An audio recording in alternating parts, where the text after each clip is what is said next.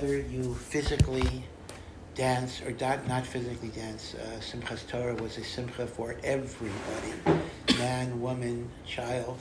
Uh, the Torah was given to every single person uh, that is Jewish, and uh, the simcha is a simcha for all, all of us. Uh, all of us. Um, in fact, the, the Rebbe says it has a very beautiful thought. Again, you, you probably heard it, but uh, I'll just say it very quickly. It's not what I'm going to talk about today, but a little just as an introduction after post Yom The Rebbe asked Akasha, he said that uh, Hashem gave the Torah to the Jewish people on Shavuos, really. So why don't we do some? Why don't we celebrate the Torah on Shavuos? Why, why, why now? This is not the time that God gave us the Torah. So he said, when we got the Torah on Shavuos, we were tzaddikim. We had purified ourselves. We were so righteous. We were like Adam Harishon before the sin of Gan Eden. In fact, we would have, had there not been the Chet Egel, we would have been immortal. We would have lived forever. We had reached the level before the Chet of the Eitz Hadas, Mamish. And that is the Torah that he gave to us. We were like angels. But that Torah, we lost. We lost that Torah because of the Chet Egel. Moshe smashed the luchas. We were no longer tzaddikim. We lost everything. But then, through the process of tshuva, culminating in Yom Kippur, when Moshe came down with the second luchas, we got a different Torah. I mean, the, I mean, the content was the same, but this is the Torah that's given to the Baal Tshuva. This is the Torah that's given to the person who lost his relationship to God, but gains it back. The Torah of the Baal Tshuva is a greater Torah because you know you, I'm sure you've heard the expression. Maybe your mother told you this. You can only make a first impression once. The Torah of the tzaddik is very precarious because once you've sinned, you're no longer that tzaddik anymore. You'll never be the tzaddik who never sinned once you've sinned. So the Torah that's given to the tzaddik is always at risk of being lost, as we did lose it.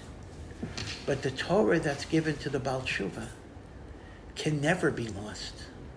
Because even if I sin again, Hashem gives me the opportunity to do tshuva again. So, in a sense, that Torah is mine forever and ever and ever and ever. And Simchas Torah is considered to be the culmination of Yom Kippur because the Alter Rebbe says on Yom Kippur, Hashem taught Moshe the 13 midos of Rachamim, but he brings from the Zohar that he taught him one midah every day. So if you count it, Simchas Torah is the 13th day from Yom Kippur.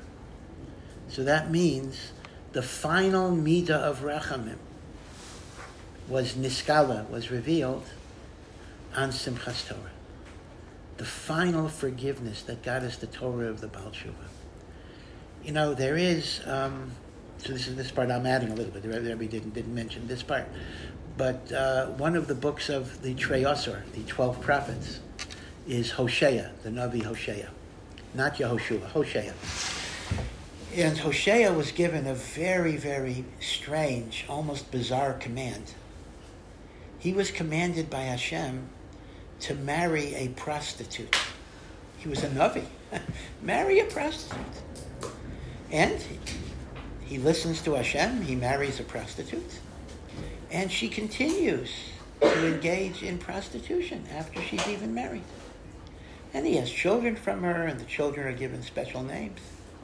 And it's hard to understand what is Hashem telling him to do all this. Now, it's a machlokas. Some commentaries say this was a dream Hashem gave him, so he didn't actually do it. It was a but whether it's a dream or he actually did it, what is it supposed to show? So the Gemara gives some additional information that we don't know from the Psukim. It says when Hashem told Hosea, give the Jewish people Musar, Hosea was impatient. Hosea said, you know, been there, done that. You know, give them Musar, do tshuva. What's going on? I mean, listen, they never listen anyway. Uh, you tell them it. Uh, you tell them Monday, and they sin on Tuesday. Let's just forget the whole deal. Let's go to another nation. Pick another nation, and make a relationship with them. Unlike Moshe Rabbeinu, right? When Hashem tells Moshe Rabbeinu, I'm going to make you a nation and I will erase them. Moshe says, if you're going to erase them, you're going to erase me. I don't want a separate deal. But Hosea actually says, go to somebody else. He didn't say go to him. He said, go, just go to another nation. So Hashem wants Hosea to understand It's this amazing thing that, you know, when you're in love with someone, you can't just drop them, no matter how unfaithful they are. He wants him to experience what it's like. And for some reason, he became passionately in love with this person, whatever it was. And Hashem said, Why don't you get rid of her? She's unfaithful. And he said, Yeah, she's unfaithful, but I can't get rid of her. I love her too much. HaKadosh Baruch Hu says, Now you understand my problem. In other words, in a way, maybe we shouldn't say it this way. Hashem is stuck with us, meaning to say, the love is so deep that even if we're not deserving of it, even if we're unfaithful, because first of all, the mushal of an unfaithful wife is a common mushal in Tanakh for the Jewish people who are not serving Hashem, meaning we're like a wife who commits adultery to her husband. That's a a metaphor that, that is used throughout the Nevi'im. Right? So that's the idea that uh, this is what Simchas Torah celebrates the fact that we are so connected to the Torah that we can never lose it, even if we sin.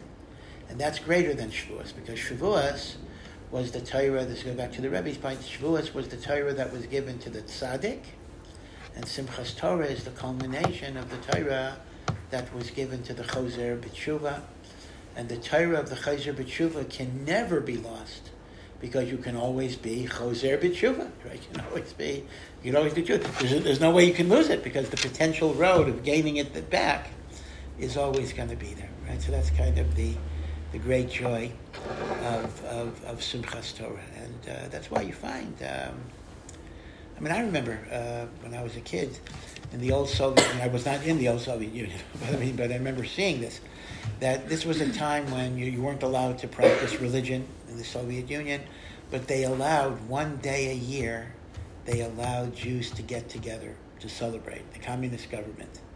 And that day was Simchas Torah, interestingly enough. And if you ever see pictures, probably YouTube videos or something, I don't know. Uh, but this goes back to the 40s, the 50s, the 60s, the early 70s. Thousands and thousands and thousands of uh, Russian Jews would go to Moscow and they would be dancing in the streets uh, and whatever. And these were not Jews who were religious. They were not, I mean, maybe a tiny, a tiny bunch were religious secretly, but the vast majority, must be 98%, were not religious at all. They didn't know about Shabbos. They didn't know about kashrus. They didn't know anything. But somehow, in their heart, they knew that this was the day to rejoice with the Torah. It's very, very amazing.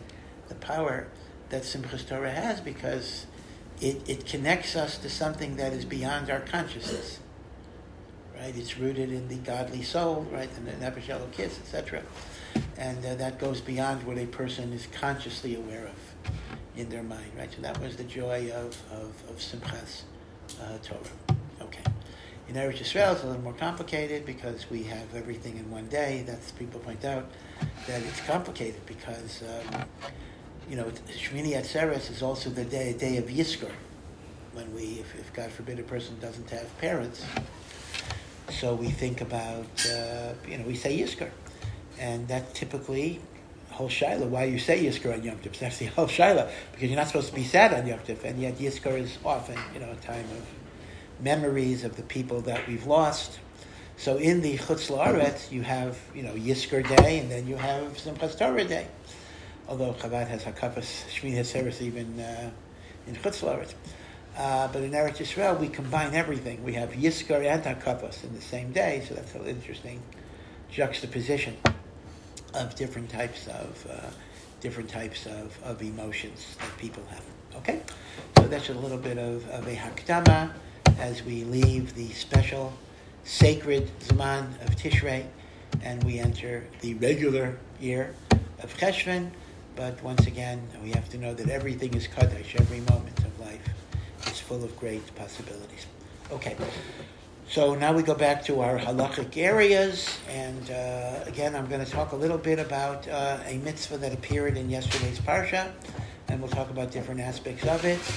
Uh, we know that uh, the book of Bereshis has very few mitzvahs. Right, most of the 613 mitzvahs they begin in Shmos.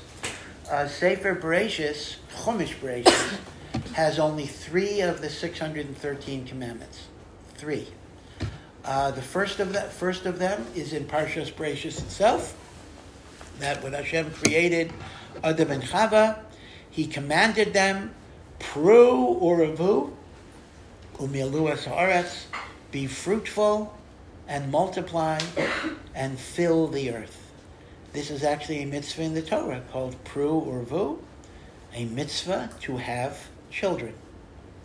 Now, just to complete the list, uh, the, the two other mitzvahs that are in Chumash Bereshis is number one, the mitzvah to give your male children a bris, a bris milah, when they are eight days old. Because when Hashem told Avram to have a bris at 99, he said that your children after you should circumcise at eight. So that's the mitzvah of bris milah, which is, of course, a Torah commandment. It's so important that we even do a bris on Shabbos if it's the eighth day. And the third mitzvah goes when Yaakov is fighting with the angel, the angel of Esav, and the angel of Esav hits him on the thigh. And although Yaakov is victorious, but the next morning he's limping. And to commemorate uh, Yaakov's encounter with the angel, uh, Yaakov was hit where the sciatic nerve is. So the halacha is that uh, we are not allowed to eat the sciatic nerve, and the Hebrew for that is called the Gid Hanasheh. Now you may say, well, I don't like to eat any nerves. I don't eat any nerves. That's true. But the sciatic nerve is a very, very large nerve that is in the hindquarters of the animal. And it's very, very difficult to remove that nerve. It takes a very great skill. So as a result, Ashkenazim do not eat any, any cuts of meat from the back half of a cow, meaning they sell it to Goyim. Now that means, for example, uh, there are a lot of good meat cuts that come from the hindquarters that you cannot get in kosher, norm, in normal butchers. Uh, a sirloin steak. You cannot get a kosher sirloin steak because it's from the hindquarters that contain the Gid Hanasheh. And you cannot even get filet mignon, which is considered to be the most expensive of steaks. Now, it's interesting. It's not that the meat is treif, the meat is kosher. But since that is the part of the animal that has the gid hanasheh, Ashkenazim have a minhag of not doing it because it's very difficult and time consuming because it's a nerve that branches out, all sorts of little branches, and you have to have a very skilled butcher. Sephardim, on the other hand, uh, do have a Masorah of uh, deveining uh, this Gid Hanasheh. And in Israel, even many Ashkenazim do. So you can actually get, although by and large, I think the meat here is inferior to that of the United States for various reasons, but you can in fact get cuts of meat here that you would not be able to get in America, uh, such as sirloin and, and, whatever they call it here, uh, and the like. Okay, so those are our three mitzvahs, fruitful and multiply, the mitzvah of bris milah, and the Isser, the negative commandment, of not eating the gid hanasheh, the sciatic nerve, and the like. Okay, but uh, we're focusing on the first of those three mitzvahs, and that is the mitzvah of being fruitful and multiplying, a mitzvah to have children. So first of all, let me just raise a very, very simple question. How can there be a mitzvah to have children?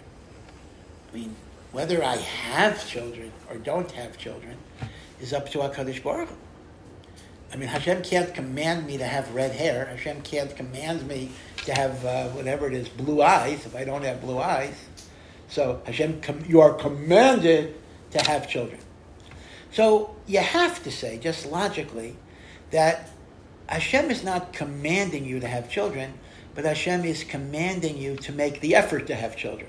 I mean, that has to be. In other words, what is the mitzvah that Hashem is giving me? It's not to have the kids, but it's to try to have the kids. So, for example, a person is supposed to get married. A person generally, now I'll talk about birth control, but generally speaking, again, we'll, we'll, talk about many, many exceptions.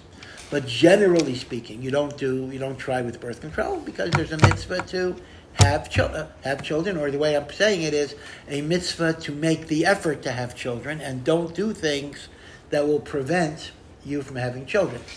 Now, interestingly enough, all right, so let's define the mitzvah that way. Okay.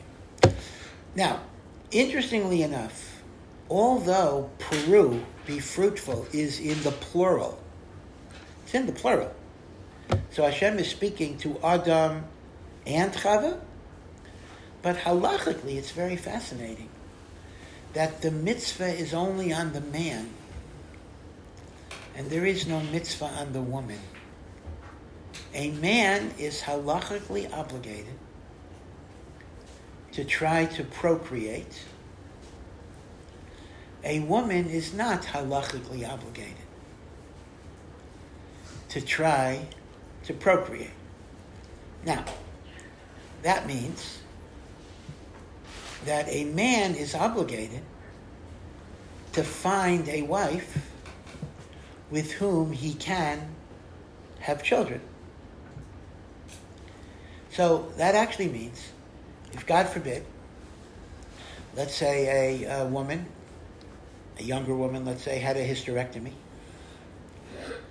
and she would not be able to have children, a man who has not yet had children, and I'll talk about how many kids, would not be permitted to marry a woman who could not have children because he will not be able to fulfill the mitzvah of pru or vo. But vice versa, if a woman could have children, she would be permitted to marry a man who couldn't because she doesn't have a chiyuv to have children. The chiyuv is on the man. So I, as a man, must marry a woman who is able to have children. You, as a woman, I mean, obviously you'd want to have children, but if for whatever reason uh, you wanted to marry a man who could not have children, you would be allowed to marry a man who could not have children, because the mitzvah of pru vu is on the man, it is not on the woman. Now, let's stop for a moment. What's the logic of, first of all, how do you know that? How do you know that? So the way the Gemara knows it, derivation wise, is because you look at the whole pasuk. It says, "Be uh, be fruitful and multiply, and fill the earth and conquer it. Conquer it." So it uses uh, the term conquest for procreation. Procreation is like conquering the world, and since that's a military term, and women are generally not involved in military conquest, and procreation is described as conquest since women are not benot kibush, they're not people who conquer, so therefore they're exempt. Now that doesn't give you a reason, that just shows you how you know it. But what's the reason for it? So it's interesting, we have two opposite reasons. I'll give you two opposite reasons that move in, the, in different directions. Reason number one is that pregnancy and childbirth are life threatening conditions, even today in an industrial society. I mean, God forbid, there are women who die in childbirth to this, to this very day. And I don't mean just in Africa, I mean even in uh, you know, modern, modern countries. Baruch Hashem, it's rare. It's not, Baruch Hashem, it's not at all common, but, but it does happen. It's not uh, totally impossible. So the Torah is never going to tell a person, you must risk your life. The Torah can tell a man, you should find a woman who's willing to take on these risks. But the Torah is not going to tell a woman, you must put your life in danger. Right, that's reason number one. Reason number two is the other way around. And that is, mitzvos are often given when our natural instinct might not be to do it. Now, for whatever reason, and this is a generalization, a woman's desire to have kids is often more powerful than a man's desire to have children. Part of it might be because a woman has a biological clock. A man can always have the sense Eh, I have plenty of time. I can have kids when I'm 70, when I'm 80, when I'm 90. A woman knows that her time runs out. There's a biological clock. There's something called menopause that comes at some point. So the Torah didn't need to command a woman to have children, to want to have children, because instinctively that is exactly where she would go. In her teva is a very, very strong desire and emotional need to have kids. But Dafka, a man who might think he could push it off, the Torah says, don't waste your time, do it. In other words, the idea is that Hashem gives mitzvahs when instinctively a person would not otherwise do it. In fact, I, I sometimes say that this is the idea of a minyan. Uh, you know, uh, one of the famous differences between men and women. You know, uh, you know, they say men like uh, men refuse to ask for directions, and women like to ask for directions all the time. That's why GPSs were invented by men, so we don't have to ask for directions anymore. But I remember, you know, in the olden days, before there were GPSs, uh, if I'd be going with my wife going somewhere, so as soon as we're in the driveway, she would say, "Oh, maybe we should stop and ask directions." I have to be lost at least two or three hours, and then I break down and I, I, I ask somebody. But you know, I'm not. I don't like to ask directions. Now, this is an old cliche that men don't like to ask directions, but there's actually a very deep reason for this, and it's based on the Zohar. The Zohar points out that when Adam was created, now this is a machlokas. How were Adam and Chava created? One opinion says first there was Adam, and then Hashem made Chava. The other opinion was Adam and Chava together. But the Zohar is going with the first opinion. First there was Adam. And then it was not good for man to be alone. So Hashem made Chava from Adam. So that means, says the Zohar, that Adam's first experience in this universe was to be alone. Adam's essential identity was aloneness. Chava was born in community. Adam was born in isolation. And that has an impact. That first second of your existence kind of defines your spiritual essence. The male, again, these are generalizations, is preoccupied with autonomy, control, not needing other people. So when I have to ask directions, that's an assault on my essential identity. I need somebody. I got to be vulnerable. I got to admit that I don't have the answer. So men don't like to ask directions because their essential identity is bound up in autonomy and control. But didn't Adam ask for a partner? Well, uh, there are midrashim, but the Chumash does not say that. The Chumash Badavka does not say that he has. It's Hashem said it's not good for men to be alone. Now, a woman was born in community, so for a woman to ask other people, that's what she is, who she is. Memela, here's what I want to suggest. Why did Hashem say that we have to daven with a minyan and the like? Because Hashem is telling the man, there are certain things you cannot do by yourself. You could be the greatest rabbi in the world. You cannot say Kaddish without other people. You cannot say Kedusha without other people. You cannot read the Torah without other people. In other words, minyan is a lesson in the need to reach out to other people and connect. And you cannot be self sufficient in your Avodas Hashem. So it could be, one might say, that the reason why a woman does not count for a minyan is because she doesn't need the minyan. What minyan is supposed to represent to a man, a woman already has in an intuitive way. The notion of connecting to others, reaching out to others. And it goes back to the idea that the mitzvahs are often given to be masakein certain defects or deficiencies in our natures, and therefore, when there is no defect, there's no need for tikkun. Right? You only have tikkun when there's a pagam, Right? You know the Hebrew words here. Tikkun is, is to be misakein, to rectify a pagam. so, pru or vu, going back to, uh, rep, uh, to procreation, it's the same idea. Since the woman instinctively has a stronger desire to have children, she doesn't need the tikkun of mitzvah to do it. She'll do it anyway. The man, if he, wouldn't have a mitzvah, might uh, keep on going and waiting and waiting and waiting and waiting.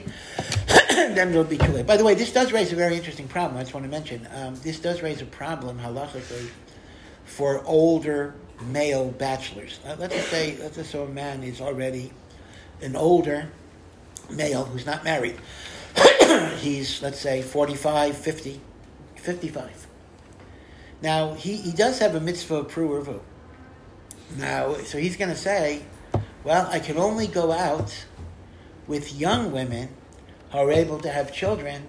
I'm not going to go out with a 50 year old who's already gone through menopause. Now, in a literal halachic sense, he is correct. But this would be a very, very foolish proposition. And the reason why it's foolish is simply pragmatically, if he's going to insist that uh, the woman, let's say, has to be under 40, the chances of his getting married are going to drop down to almost zero. So at some point, it's better to be married even to a woman who cannot have children, for sure, than to be married than not to be married at all. So that's a very difficult question. When does you know if, if you know someone is a rabbi advising this older bachelor, when do you tell him, hey, it's great that you want to have children, but you have to be realistic?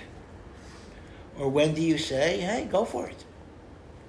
I mean, on one hand, you could say, well, if you have a munah, Hashem is going to give you exactly what you need. But on the other hand, part of our hishtadlus in life is to make decisions that are reasonable. That, that's kind of a difficult issue that you often have with older bachelors. An older bachelor is more likely to find the shidduch with an older woman closer to his age, but that older woman closer to his age might not be able to have children anymore.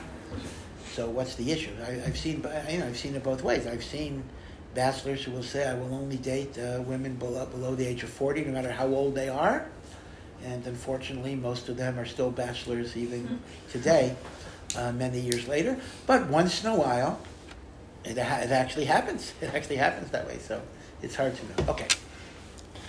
Uh, how many kids do you need to have, or uh, in order, or for the man to have, let's say, in order to fulfill the mitzvah? So we actually have a number. The number is one boy and one girl. That until the family has a boy and a girl, they have not yet completed the mitzvah. they have to keep on going. Now, what that means is, even if they have seven girls, but no boy, or seven boys and no girl, they have not yet fulfilled the mitzvah of Pru Urvu. Okay, now, let's assume that they did fulfill the mitzvah. Let's assume that you know, maybe they had twins right away, a boy and a girl, or they had a boy and then a girl, or a girl and then a boy. Is there a mitzvah to have more than the minimum, right? The now, obviously, from your own observation, you would assume that there must be a mitzvah because uh, many from families are kind of hara, uh, large families. But the question is, what's the mitzvah? So, in other words, why is there a mitzvah to have more than this boy or a girl? I had a boy and a girl. Why can't I just stop at that uh, at that point? What did they tell a story about a uh, a woman, uh, uh, she was taking her kids out for an outing, and she was exhausted, and she climbed on a bus, and she had like ten kids following her, uh, one after another, and she was so exhausted, almost fainting. And uh, the bus driver said, "Why don't you leave half of them at home?" And she said, "I did." you know, some kind we have large families, uh, but the the answer is that there's there are two things. There's a pasuk in the Torah that's pru urvu. And that's in the Torah. That's Doraisa. That's one of the 613 commandments. But there's another pasuk that's not in the Torah. It's not in the Torah.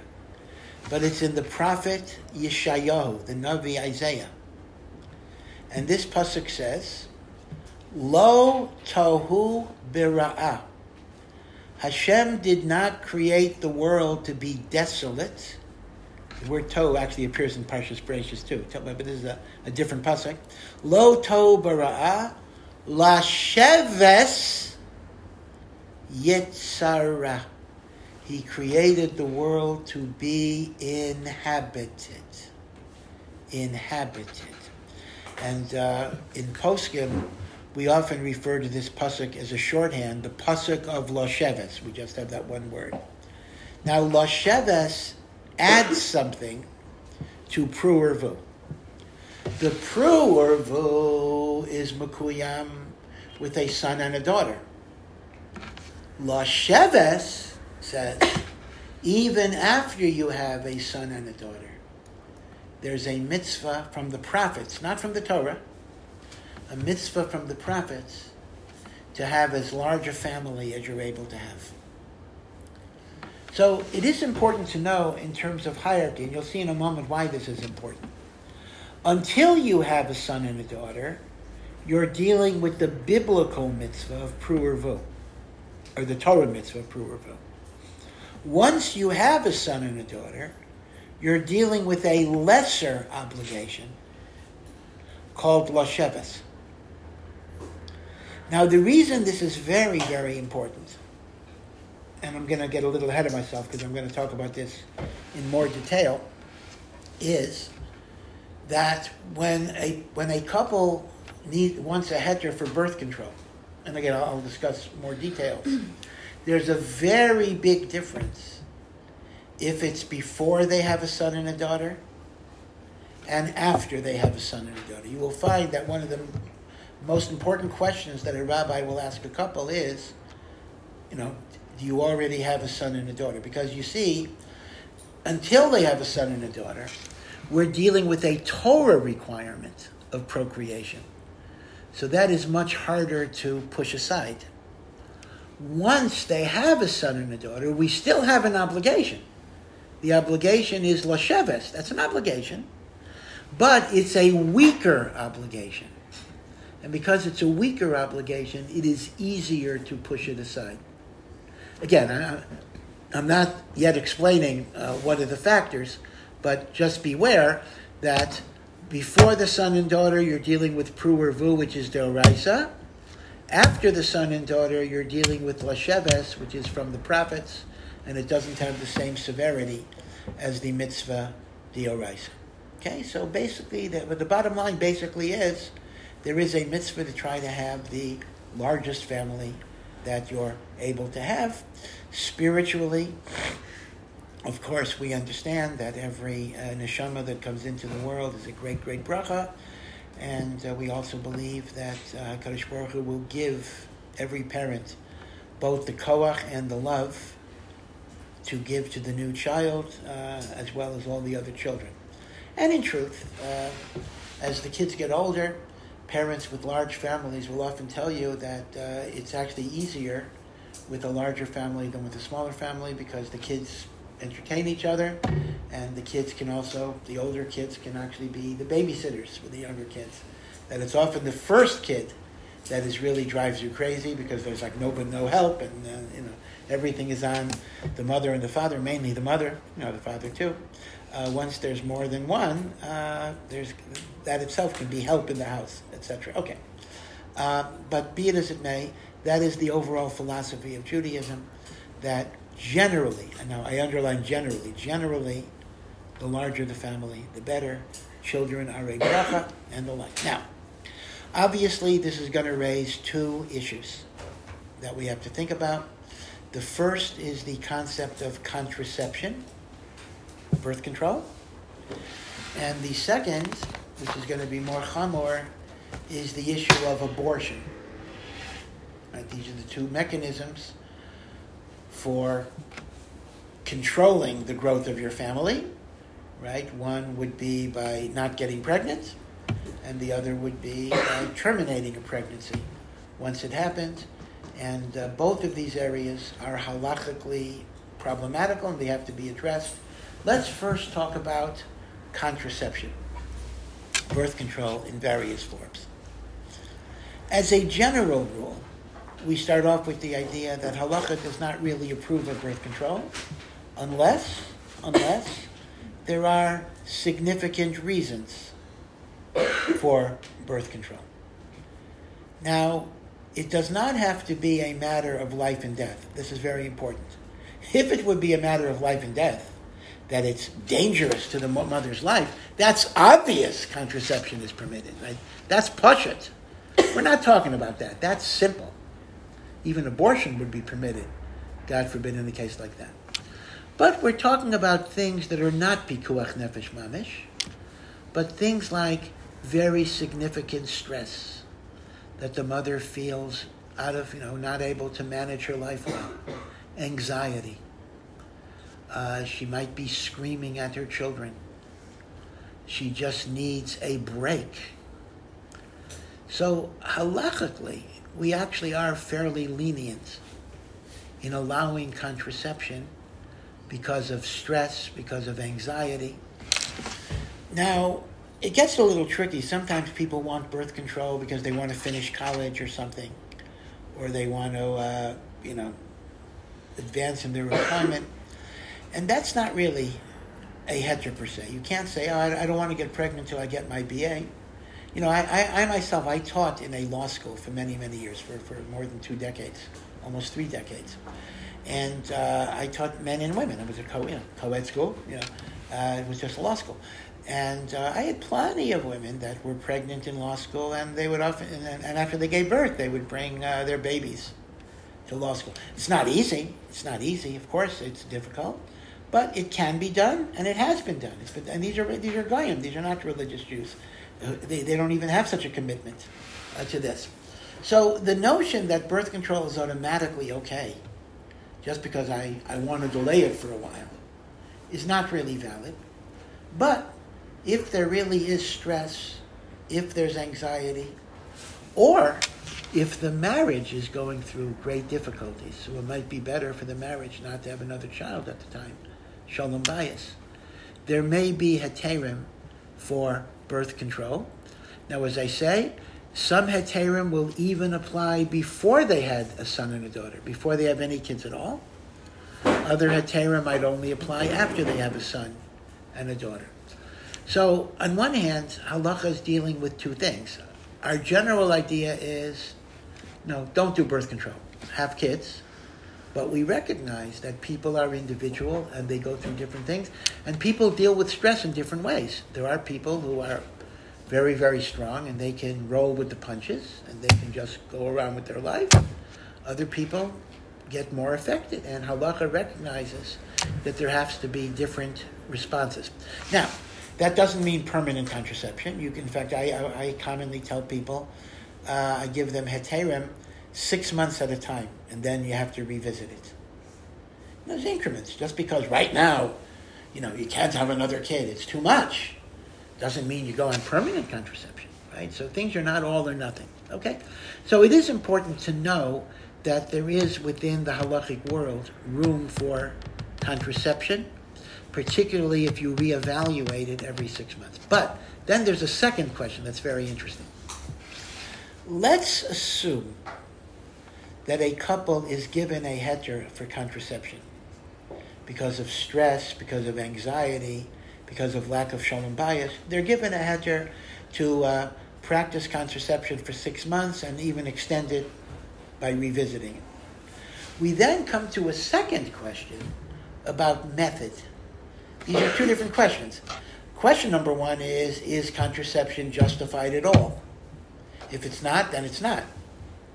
Question two is If it is justified, what type of method would be permitted? Now, here we run into a different halachic issue. In terms of pru or vu, the method makes no difference. If you're not going to have kids, you're not going to have kids. So pru or vu is not involved in the question of method. But there's another issue that is very relevant in method, and that is the issue of emitting sperm in vain. Again, uh, forgive me, I have to be a little uh, explicit here just, just to understand the halachos. We know that there is an issue in the Torah besides be fruitful and multiply, called uh, hotsas, this is a prohibition, hotsas zera levatala. That means the emission of male sperm in vain. The classic example would be that male masturbation would be prohibited because the sperm comes out of the body and not in the woman's, uh, not in the woman, it just comes out of the male's body. That's called wasting seed. Now, here's the thing. Even when contraception is permitted, it must be done in such a way that doesn't waste male seed. So let's take one again. Please forgive me for being graphic, but in halacha, you know, we have to be explicit. Let's take, for example, a male condom. Condom is a very effective birth control device, but the condom prevents the seed, the sperm, from entering the woman's body. It collects in the condom. So a male condom would not be allowed because that would be treated as the emission of sperm in vain, tantamount to masturbation. So, one thing that's very important is that even if contraception is allowed, a male condom would not be allowed because of the prohibition of hotsaat zera levatala. Now, at the other extreme, a birth control pill is the best form of halachic contraception because the birth control pill regulates the ovulation cycle, but it does not interfere at all with the passage of the male seed into the woman's body. So if we were to rank best and worst at the extremes, I'll talk about the middles in a moment, the typical birth control female pill is halachically, although it'll have a big, big problem, but for, for this purpose, it's halachically the best method. The male condom is halachically the worst method. Actually, there's something worse than the male condom. A vasectomy. okay, let's go worse. A vasectomy is even worse than a male condom because a vasectomy violates the prohibition against sterilization. That's a separate thing. In other words, there is a prohibition to sterilize reproductive organs. So, in the part of a man, there's a prohibition of vasectomy, and in the part of a woman, there's a prohibition of tubal ligation.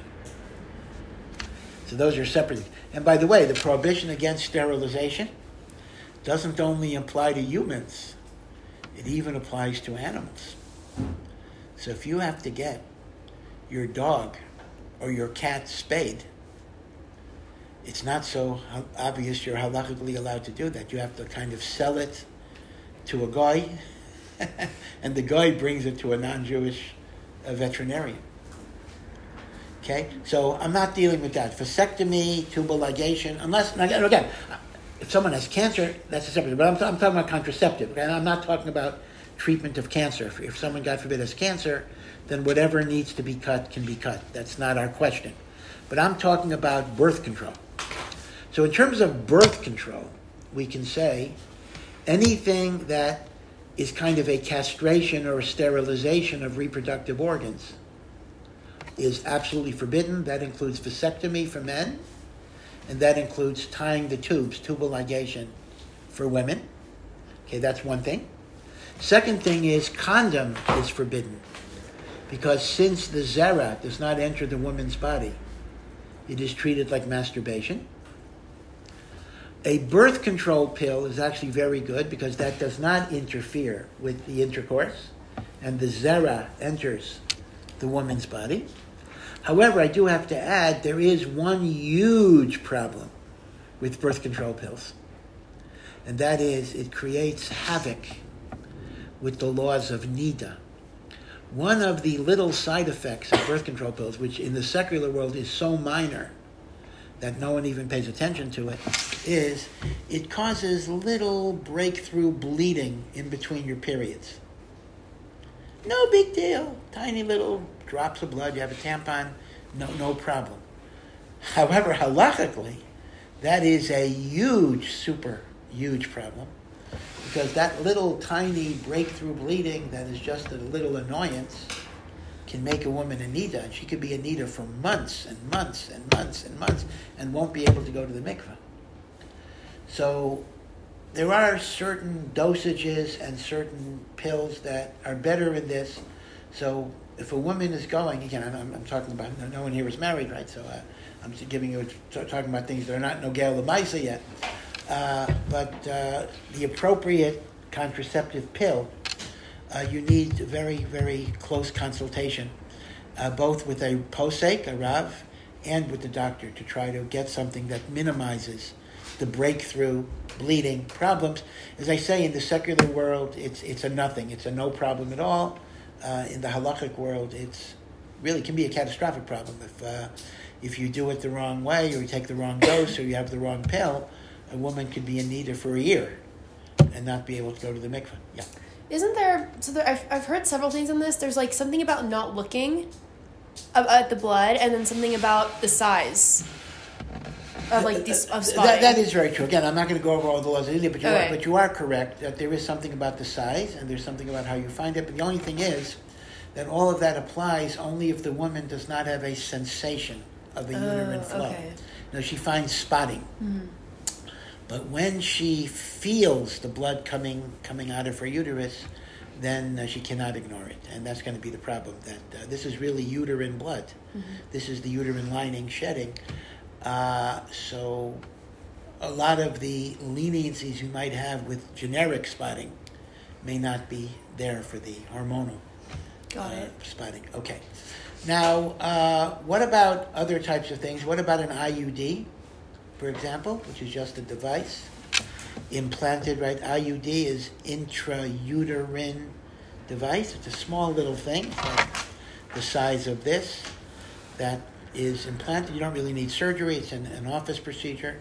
It's in the woman's body. Uh, an IUD also is a very good contraceptive device because it's high enough in the body that it does not interfere with intercourse and therefore it does not impede the male sperm, and therefore it's not masturbation. Once you deal with things, however, like diaphragms, things that block, you once again get into the question of interfering. So the point I'm making is, is this: I'm not going to go over all of the different methods. It's not Nogel Lamaisa here, but it is important to understand that the contraception issue has two different components. One is, is contraception justified and for how long? And if it's not, that's the end of the discussion. The second question is, if it is justified, what would the halachically best method be? So method is an important issue because method could involve problems of sterilization and it can also involve issues of masturbation, etc and that would be something that has to has to be uh, con- considered. Okay, so it's a question of both uh, allowed at all, and the second issue is going to be method.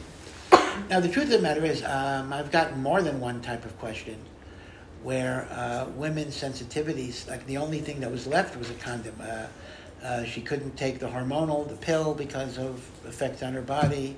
Uh, the IUD, she had allergic reactions, etc. And the question then becomes that leaves condom as like the last resort. And those are really, really, really hard questions because a condom is really, or a vasectomy. She was actually saying she wanted a, she wanted the guy to have a vasectomy. I mean, you know, there are limits as to what, what halacha will allow. And again, if it's a matter of life and death, you can do a vasectomy too. But short of life and death, vasectomy is not considered to be a permissible, uh, permissible option. Uh, because there is a prohibition in the Torah of, of sterilization and, and, and the like. Okay. Right, so that's kind of birth control. Let me, mention, let, me, let me mention one particular issue about birth control that comes up a lot. That is, does halacha recognize the concept of spacing children? Uh, let's say, you know, uh, I don't know, uh, I, I, haven't read Dr. Spock recently, but uh, Dr. Yeah, Dr. Spock, yeah. Mr. Spock is Star Trek, Dr. Spock is the baby doctor, right, okay. Um, but, uh, you know, in the secular world, they say, you know, you want to space your children. You shouldn't have children one after the other. Give a few years to the child and then have another child if you want. But you just want to space children. And they often recommend uh, two to three years, at least, between, between children. Does halacha permit the notion of spacing? So this is a very big machlokus, actually. Uh, Rav Moshe Feinstein seems to say that there's no automatic concept of spacing. If the mother is overstressed, that's one thing. But if she's healthy woman with resources, etc., there's no such thing that you automatically space. For carrot, uh, you know, the faster you have kids, the better, no problem. On the other hand, there was a posek who uh, died recently, uh, Rev Henkin. Do you? Uh, You've heard this. There's a seminary, a little bit, a little bit on the modern side, Nishmat here. Uh, so it was founded by a Rebbitzin Henkin, and Rebbitzin Henkin's husband was a prominent posek in the modern Orthodox community, but he was a big, big Talmid Chacham, Rev, Rev Yehuda Henkin. And he actually brought an interesting proof that halacha does permit spacing up to two years. Let me tell you his proof. The halacha is that in the time of the Gemara, women would commonly nurse their babies for up to two years. That was the normal nursing, and that was exclusive nursing. Now we know that when you do 100% nursing, 100% nursing, that is actually a natural contraceptive. Now, the reason why it tends not to work today, the reason why nursing women still get pregnant, is because most people who nurse do not do it 100%. They occasionally give a bottle or, or whatever it is. Uh, but if you, if a woman uh, exclusively gives her baby only milk that the baby gets from her breast, uh, that is a natural contraception. So l'chayra, how could we allow the mother to nurse for two years? She's preventing a pregnancy from taking place. The answer is that since the nursing is for the benefit of the existing baby, we allow two years of benefit to the existing baby, even if that'll prevent a pregnancy from taking place. That's the precedent of the nursing mother. So Rav Henkin took this a little further, and he said, if the sages took the position that the benefit to the existing child overrides a possibility of a new pregnancy, then maybe that could even apply to a non-nursing mother who want now you see that's it's not a proof but but it's an analogy. A non-nursing mother who wants to give her child time and emotional energy. You see? In other words his analogy and it's an analogy it's not it's not a proof. His analogy is that we could treat the same concept of the two year space even for non nursing situations, because after all, if nursing is for the benefit of the baby, then uh, time and uh, emotional energy is also for the benefit of the baby. So he actually was willing to permit automatic two year birth control. Actually, it wouldn't be two year birth, it would be, um, uh, you know, two year minus nine months, whatever it is. In other words, to space the births up to two years uh, for the benefit of the benefit of the baby. So again, that's a big machlokas, and all of these shilas, if, if, when it becomes relevant to you, if it becomes relevant to you, uh, you should talk to a, a rabbi uh, about it in terms of what the situation, uh, what the situation is. And as I mentioned before, if a marriage is rocky and not on a good foundation, that too is a, a justification for contraception because uh, it's better to delay having a family until the marriage has been stabilized in a good uh, in a good uh, a good way. Now, let me mention an interesting thing. Uh, right, so this is the mitzvah of pru or vu, the mitzvah of having children, and then we talked about contraception. Uh, let's talk a little bit about abortion. Now, abortion, of course, you understand, is pretty more chamor than contraception. uh, because uh, contraception is simply preventing a pregnancy. Abortion is terminating an existing pregnancy uh, within the uh, woman's body. Um, as you know, if you follow American uh, news, uh, abortion is now, uh, once again, a very, very big issue now. It's going to become much more important. In the 1970s, the Supreme Court issued the famous or infamous opinion, Roe versus Wade, that said that women have a constitutional guaranteed right to terminate a pregnancy, and that means no state could prohibit abortion. Abortion was a federal constitutional right, and that was the law for many, many years. And just a few months ago, uh, but there was a leak of the opinion in advance, which was fascinating. This had never happened before. That a whole opinion of the Supreme Court came out ahead of time, and as as a law professor, uh, that interested me more than the abortion decision. How, how did such a leak come out? And uh, somebody's going to be in big trouble. They're going to find some clerk who did it, and uh, well, on one hand, that clerk will lose their status in the legal profession. On the other hand, they may get millions of dollars for TV. So I, I think they'll become cele- I think they'll become a celebrity. So I think monetarily they'll do okay. Uh, but as you know, the Supreme Court, the conservative court that Donald Trump appointed, actually overruled Roe versus Wade. Now, just to be sure you understand the legal background, overruling Roe versus Wade does not mean abortion is against the law. You understand that? It just means it's no longer a guaranteed right. So every state decides on their own if it's going to be allowed or not going to be allowed. So they didn't rule abortion is illegal. They just ruled every state has the right to make its own decision. You understand that? Which means the following in very liberal states, like New York, like California, like Massachusetts, life will go on. The same abortions that they did before when there was Roe versus Wade, they'll do now. That's not going to change.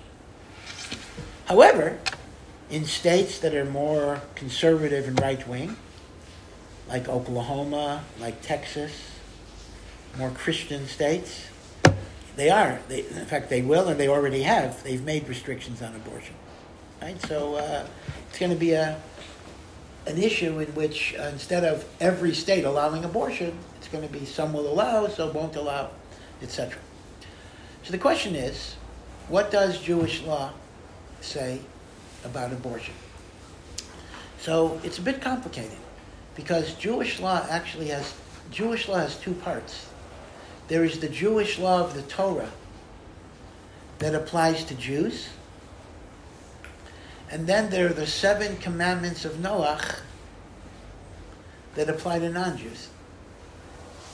It's, it's complicated, meaning maybe I shouldn't call it Jewish law. Let's call it Hashem's law. Hashem gave two laws. He gave a law to the Jewish people that we call the Torah, and he gave a law to the rest of the world that is called the Noachite Code or the Seven Commandments of Noach, Sheva Mitzvos, B'nai Noach. Right? You may, uh, I'm sure many of you know that one of the Rebbe's Mivtzaim, one of his projects, was specifically directed to non-Jews, not to make them Jewish. Judaism does not try to convert people to Judaism. In fact, if you want to convert to Judaism, initially we try to discourage you. If you then persevere, you know, we welcome you, but we don't go out and try to convert you. But we do have one aspect of proselytization. We try to convert non-Jews to follow the seven Noahide laws. And in fact, you, if you Google Noahide code, you'll actually see websites run by Gentiles, by Goyim, which talk about following the Noahide code, the Noahide laws. It's a growing movement. I mean, I'm not going to say it's a gigantic movement, but it is a growing movement. Uh, Chabad was uh, very, very uh, instrumental, but also non-Chabad also uh, were involved in the Noahide laws. So it's interesting that the Noahide law of abortion is stricter than the Torah law of abortion. That is, under the Noahide law of abortion, terminating a pregnancy, if a non Jew terminates a pregnancy, that is a capital crime. There's a death penalty sentence. It is treated the same as murder. And we derive that from this week's Parsha, where it says, He who spills the blood of a person in a person, his blood shall be spilled. Shofech dam ha'adam bi adam. So what is bi? What is a person in a person? That describes a fetus. He who spills the blood of a person in a person, his blood shall be spilled. So under the Noah, now that's not that's not the part of the Torah that's talking to Jews. That's talking about the Noach and his sons. So abortion under the Noachide code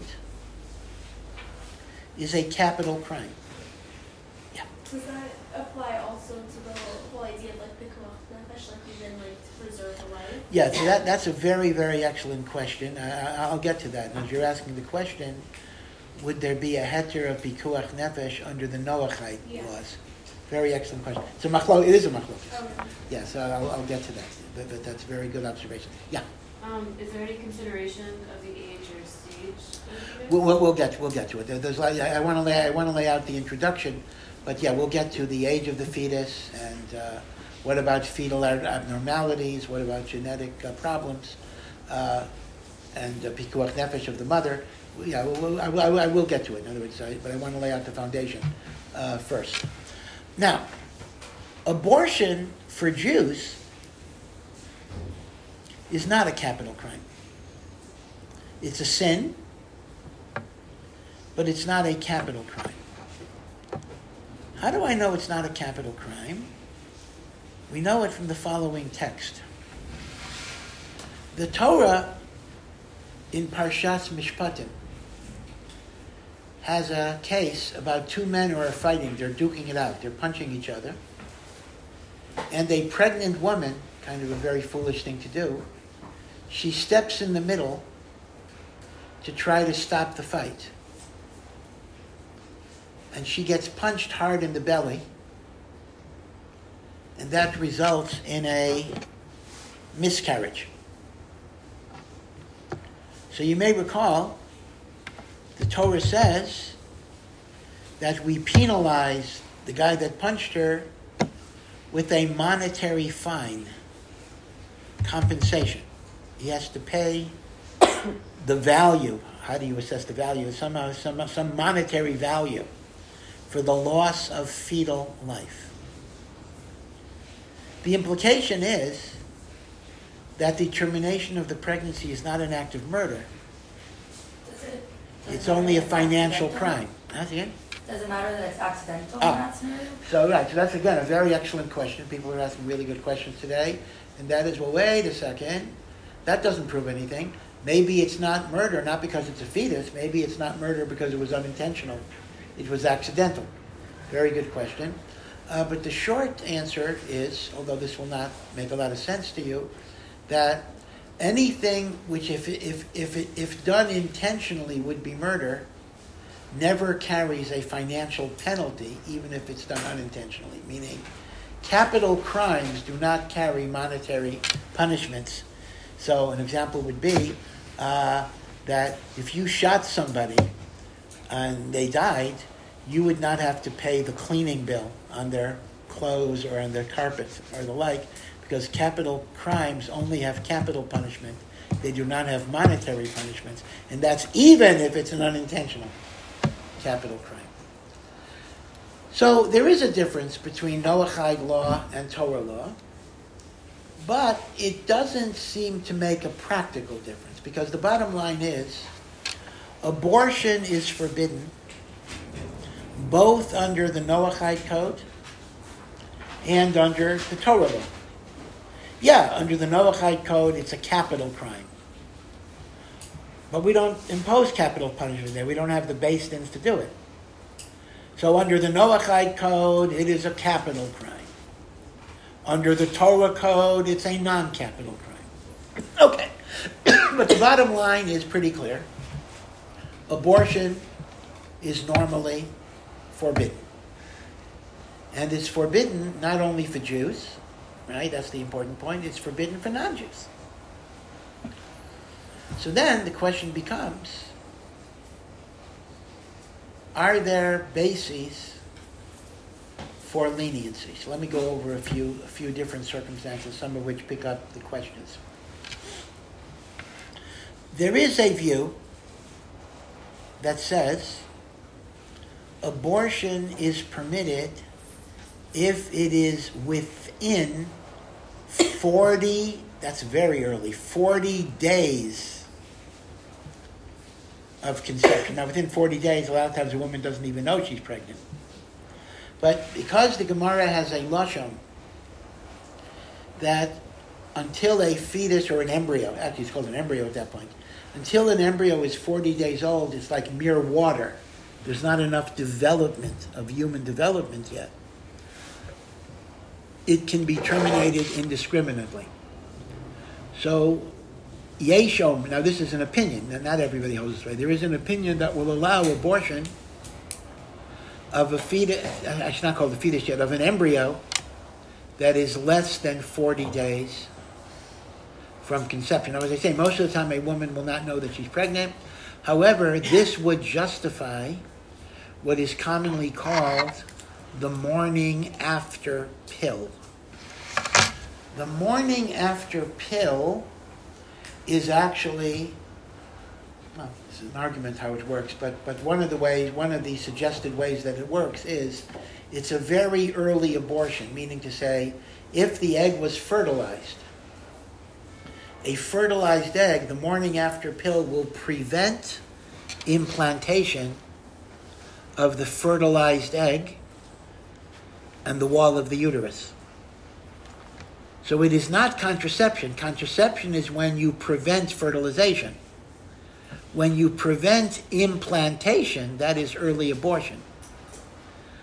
So sometimes, say, if a woman had unprotected intercourse, so the morning after pill would be something she would do to uh, not get pregnant. So although technically it is an abortion, those opinions who allow pre 40 day abortions would allow it. Now, please make a note that this is not universally agreed upon, and there are opinions who are strict, and they prohibit abortion from the moment of conception, even prior to 40 days. But there is this 40 day thing. Second issue, and this is for sure okay, abortion is permitted if continuation of the pregnancy would endanger as a risk to the mother's life. This is a pikuach nefesh exception. Now, in some cases, the pikuach nefesh is obvious. A mother has a heart condition, mother has cancer, and the stress of carrying and or carrying and or delivering, sometimes it's the pregnancy, sometimes it's the childbirth, would be such a strain on her vital organs that it could precipitate her death. Abortion is permitted even in the ninth month. Okay, that's called pikuach nefesh of the mother. Where things get tricky is, what about pikuach nefesh due to psychological factors? And a good example of this would be the problem of unwanted pregnancy due to rape or incest. Let's imagine a single girl, again, God forbid, got raped, or there was incest, which usually would involve rape as well. Now, a lot of people who are against abortion will, will often say, well, I'm against abortion unless it's rape or incest. Halacha is usually against abortion even if it is rape or incest. There's no automatic rape or incest exception. Just because the child was conceived by rape or incest, so what? That's not the child's fault. I mean, could you kill the baby who was already born because he was from rape or incest? You certainly could not. But halacha would say this. This is where it gets a little subtle. Rape or incest is not a heter in and of itself. But if the circumstances of conception are so traumatic that they could impact on the psychological health of the mother, ad kedei kach, that she might become suicidal, then halacha might allow the abortion not because of rape or incest, but they would allow the abortion because of pikuach nefesh. Now, what that means is that very much depends on the woman.